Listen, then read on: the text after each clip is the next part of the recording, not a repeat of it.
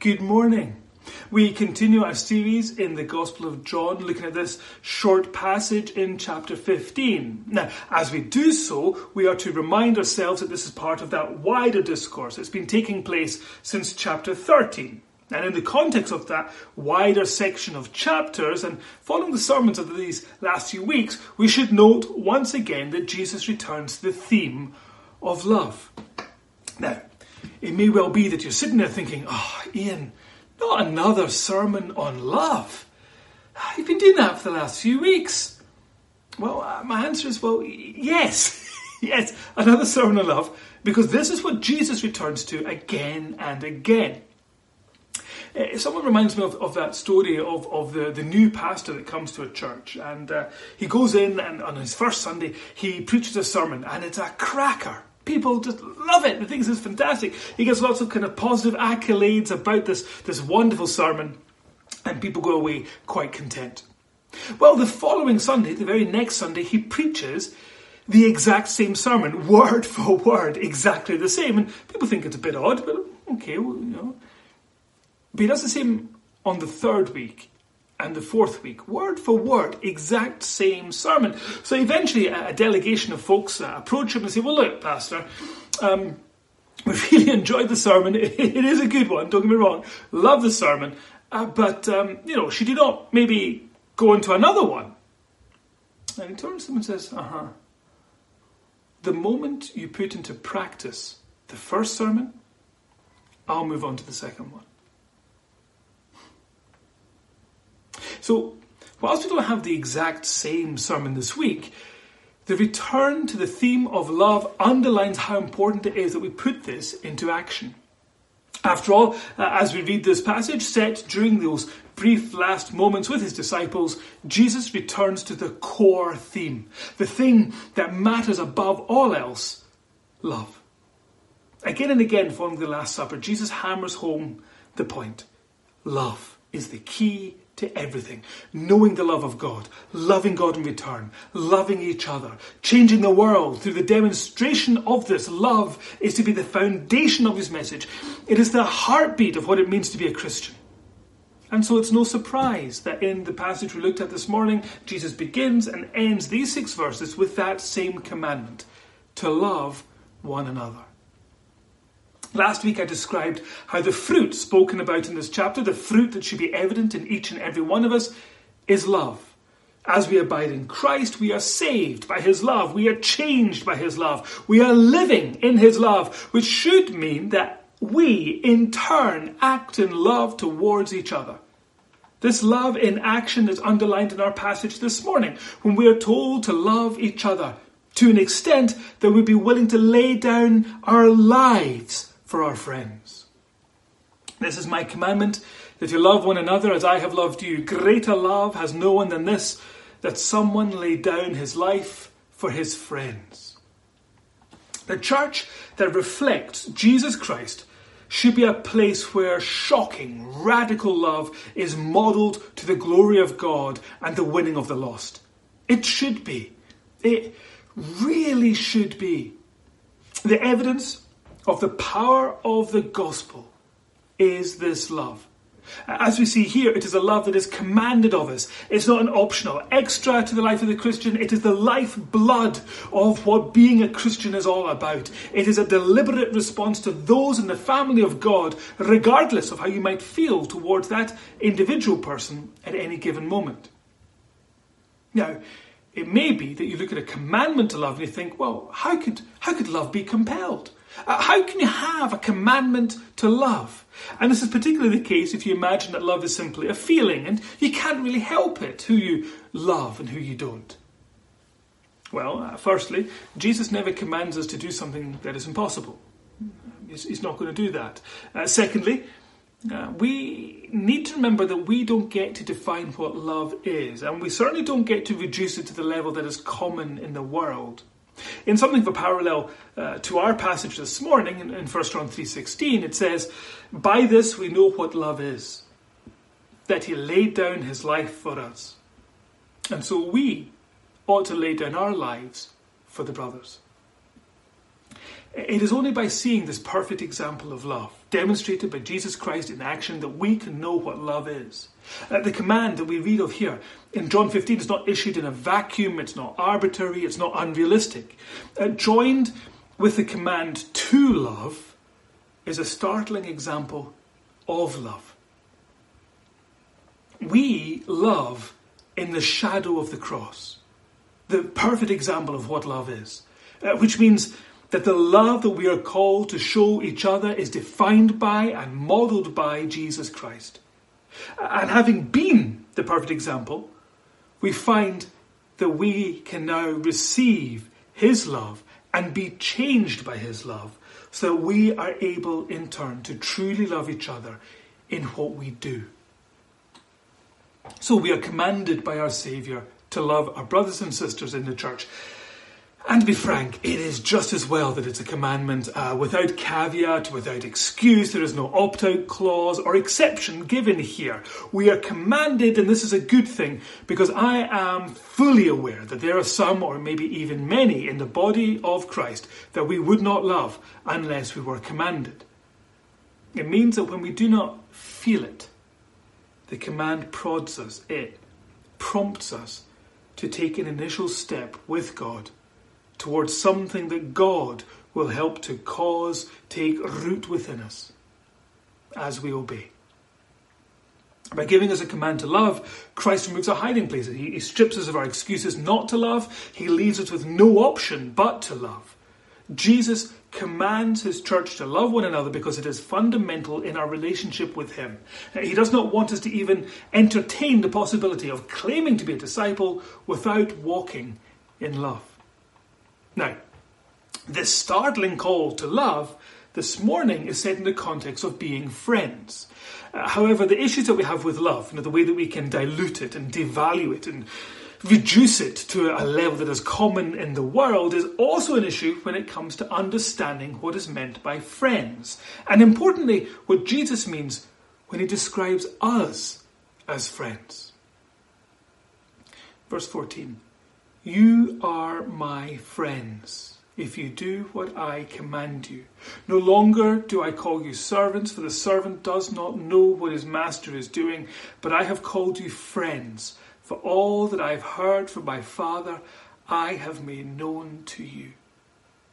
Now, it may be that you're a little bit uncomfortable with Jesus describing you as a friend. Servant, slave, even child can be accommodated a little bit more comfortably, but the idea of a friend can sometimes seem too close, too familiar. Some preachers are so uncomfortable with the idea that they insist that at this point, Jesus, uh, when he's talking about friends, uh, is exclusively talking to the disciples. They're his friends. It's not really for the likes of you and me. But that doesn't really work.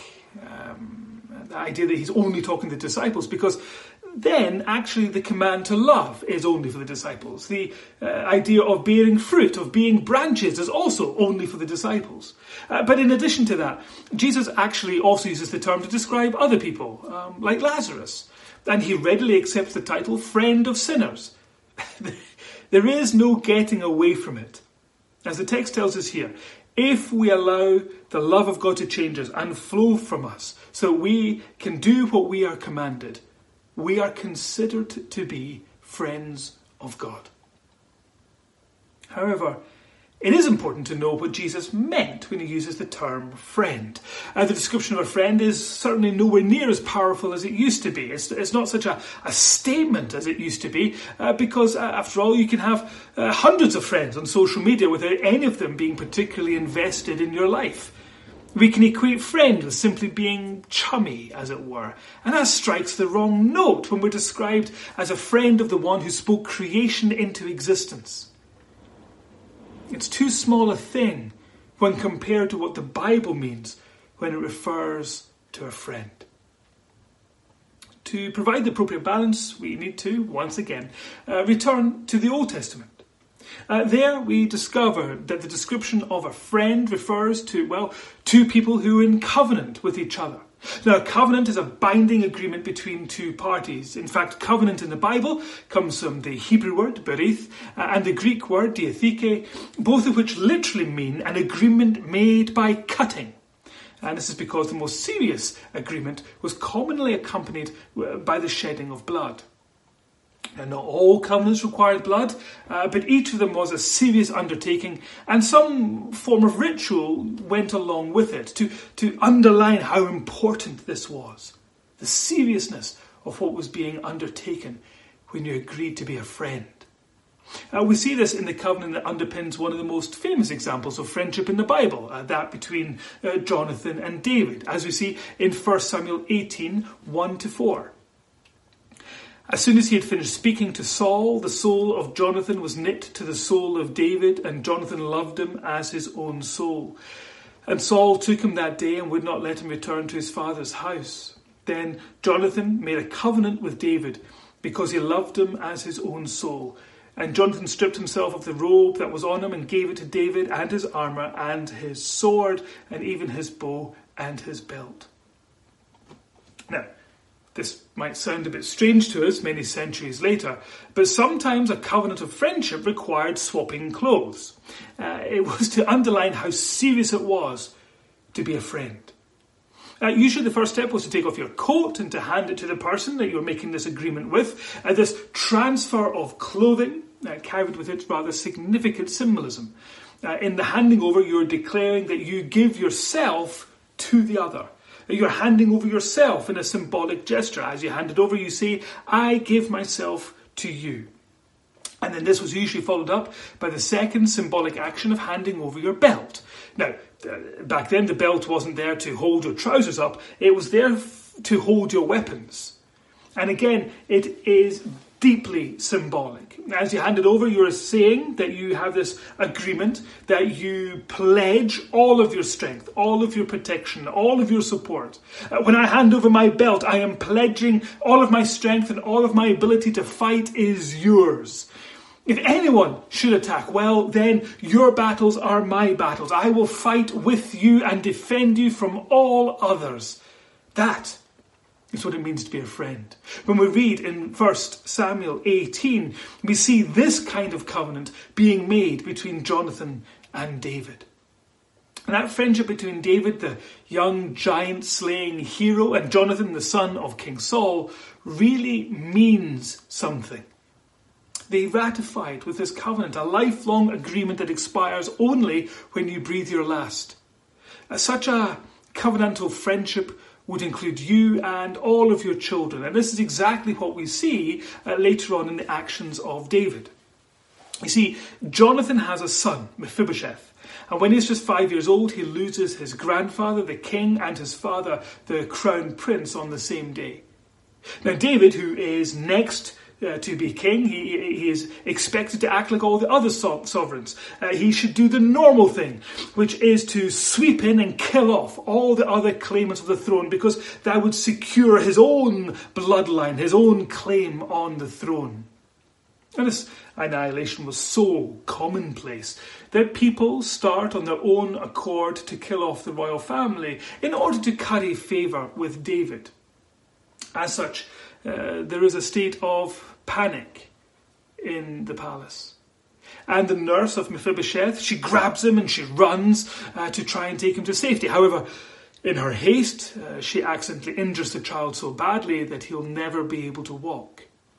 In any event, Mephibosheth is hidden, and over time he grows into a young man. Uh, the whole time that he is in hiding, he believes his life to be at risk. His two useless legs act as a reminder of the danger of David, the man who would want him dead. And so for years, he lives not in a palace, uh, not in comfort, but as a fugitive, unaware that his father and David were covenantal friends. In 2 Samuel 9, David seeks out any living descendants of Saul, but everyone he approaches goes silent, imagining that he simply wants to harm them. However, these things always get out. And eventually, someone tips him off as to where Mephibosheth is, and David sends in the chariots. Uh, and, and Mephibosheth he sees them all coming, and as he sees his chariots, all of his fears about David seem to be coming true. He is lifted up and put into a chariot and taken back to David. And there, Jonathan's son believes quite naturally that his end is nigh. Uh, this vengeful king is going to finally eliminate this threat. The twist in the tale is that Mephibosheth, as he falls on his face before the king, ready to plead for mercy, uh, has no need. David tells him not to be afraid. He tells him that the reason that Mephibosheth is there is to allow David to show him kindness because of the covenantal friendship he has with Jonathan. His life on the run is over. Everything that David has is his. Mephibosheth is invited to live in the palace, to eat at David's table, to have his family lands returned to him, to have safety and security for all generations. This is what it means when we read about uh, David and Jonathan swapping clothes. This is what we see between these young men this binding agreement, this covenantal friendship, which has significant ramifications for generations to come, because friendship was a powerful thing, loaded with responsibility. And that image, that clothes swapping covenantal friendship exists for us with God. We read frequently about God dressing us in robes of righteousness, robes that are not our own. Uh, when we do that, we're not just to see a symbol of the work of God in us, but the covenant between us. Uh, the binding agreement that has reached out, though we could be described as lame and destitute and on the run like Mephibosheth, uh, though we were once considered enemies of God, Love reached out and elevated us to the status of friend, clothed us and feeds us from the table of the King. The significance of God being our friend can also be seen in, in some of the other covenant making customs. Uh, as I mentioned, the very word uh, that we have uh, for covenant refers to something being cut, uh, to blood being shed. Uh, one common practice was for the two parties to, to cut the palm of their hand and to, to put their hands together to symbolically intertwine their life's blood, as it were.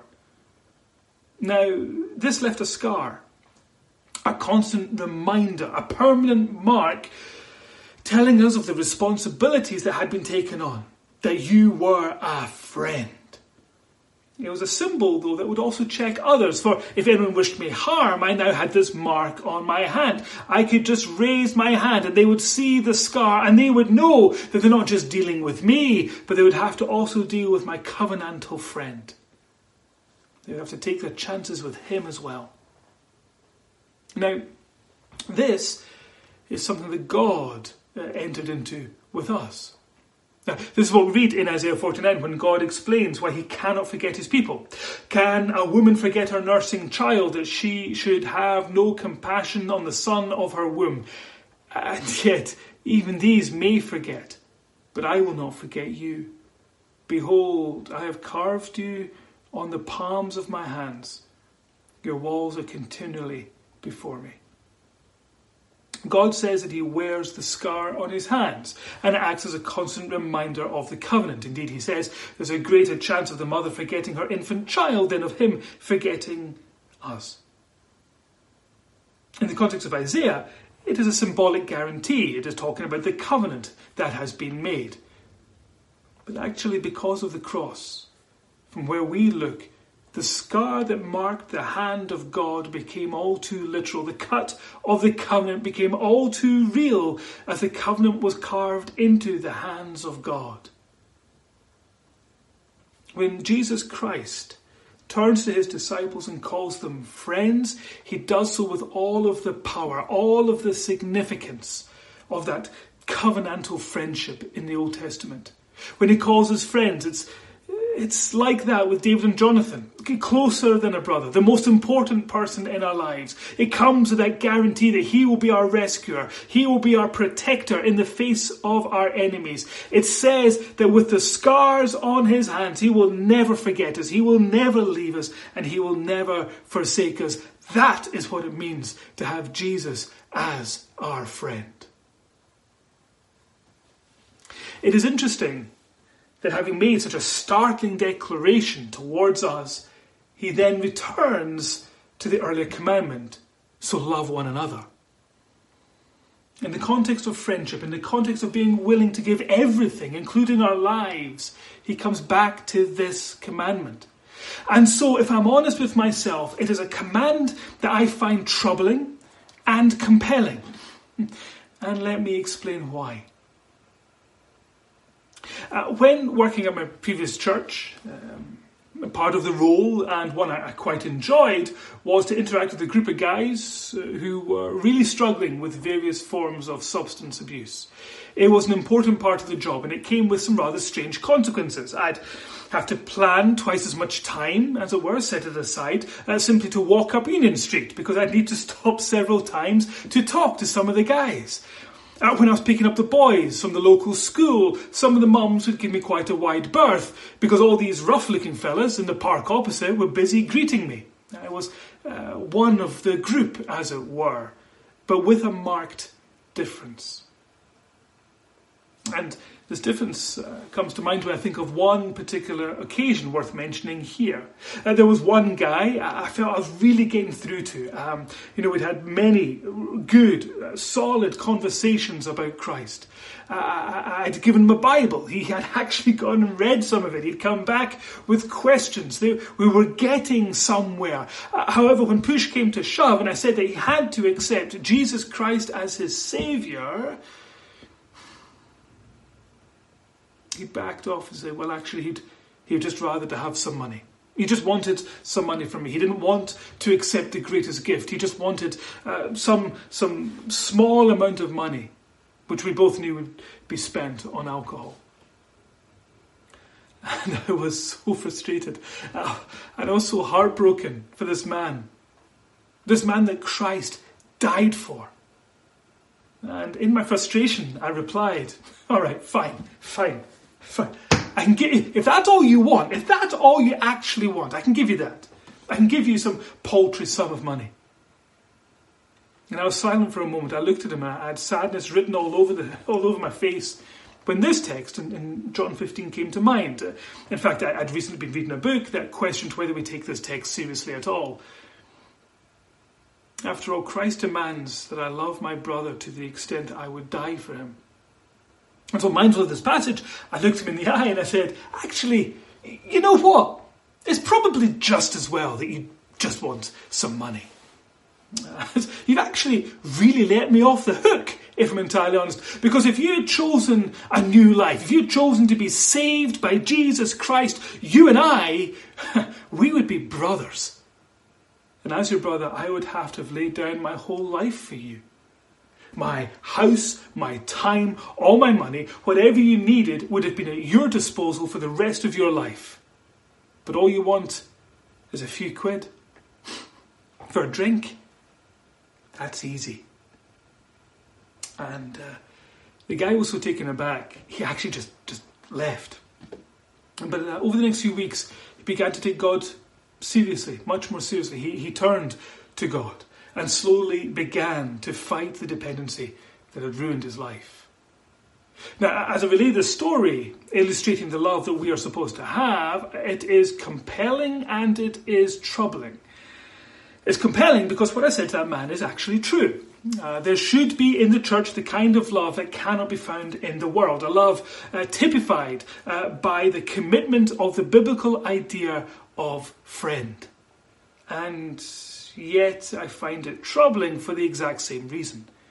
It is troubling because the truth of what I said to that man carries with it the condemnation of the shallow relationships and the lack of love we often find in the church. Even as I said it, I realized that my words were actually born more out of frustration than a willingness to love as I had been commanded. We are called to love. We are called to live up to the idea of being a friend. It is a love seen perfectly in Christ, experienced in the shadow of the cross. Uh, this love is the evidence of God working in us so that when the world looks at it, it looks in amazement. It is to be startling. It is to be larger than anything that we can find anywhere else. It should not simply fade into the background, unnoticed, not mentioned. It demands a lot of us because the love of Christ itself is so vast. If we want to see the church alive, you know, we need to receive this love. If we want to have the joy that is full, we need to have this love. If we want to reach the lost, we need to show this love to each other. And so it only remains for me to say, do you know this love of Jesus? If not, come to him now. Accept his love. And if you do, but you've not been walking in it, Return now to the love of the Lord Jesus Christ. Ask Him to change you. Ask Him to mold you. Ask Him to help you. Take the first steps in loving each other as friends.